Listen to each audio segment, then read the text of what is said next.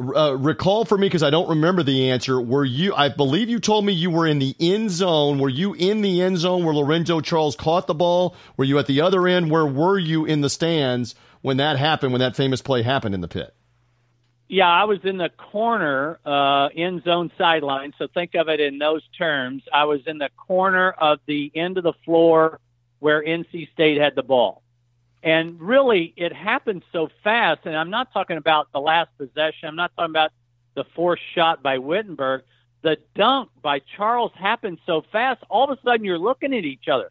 Well, when did it happen? Let, let's look. Remember, the clock didn't stop back then.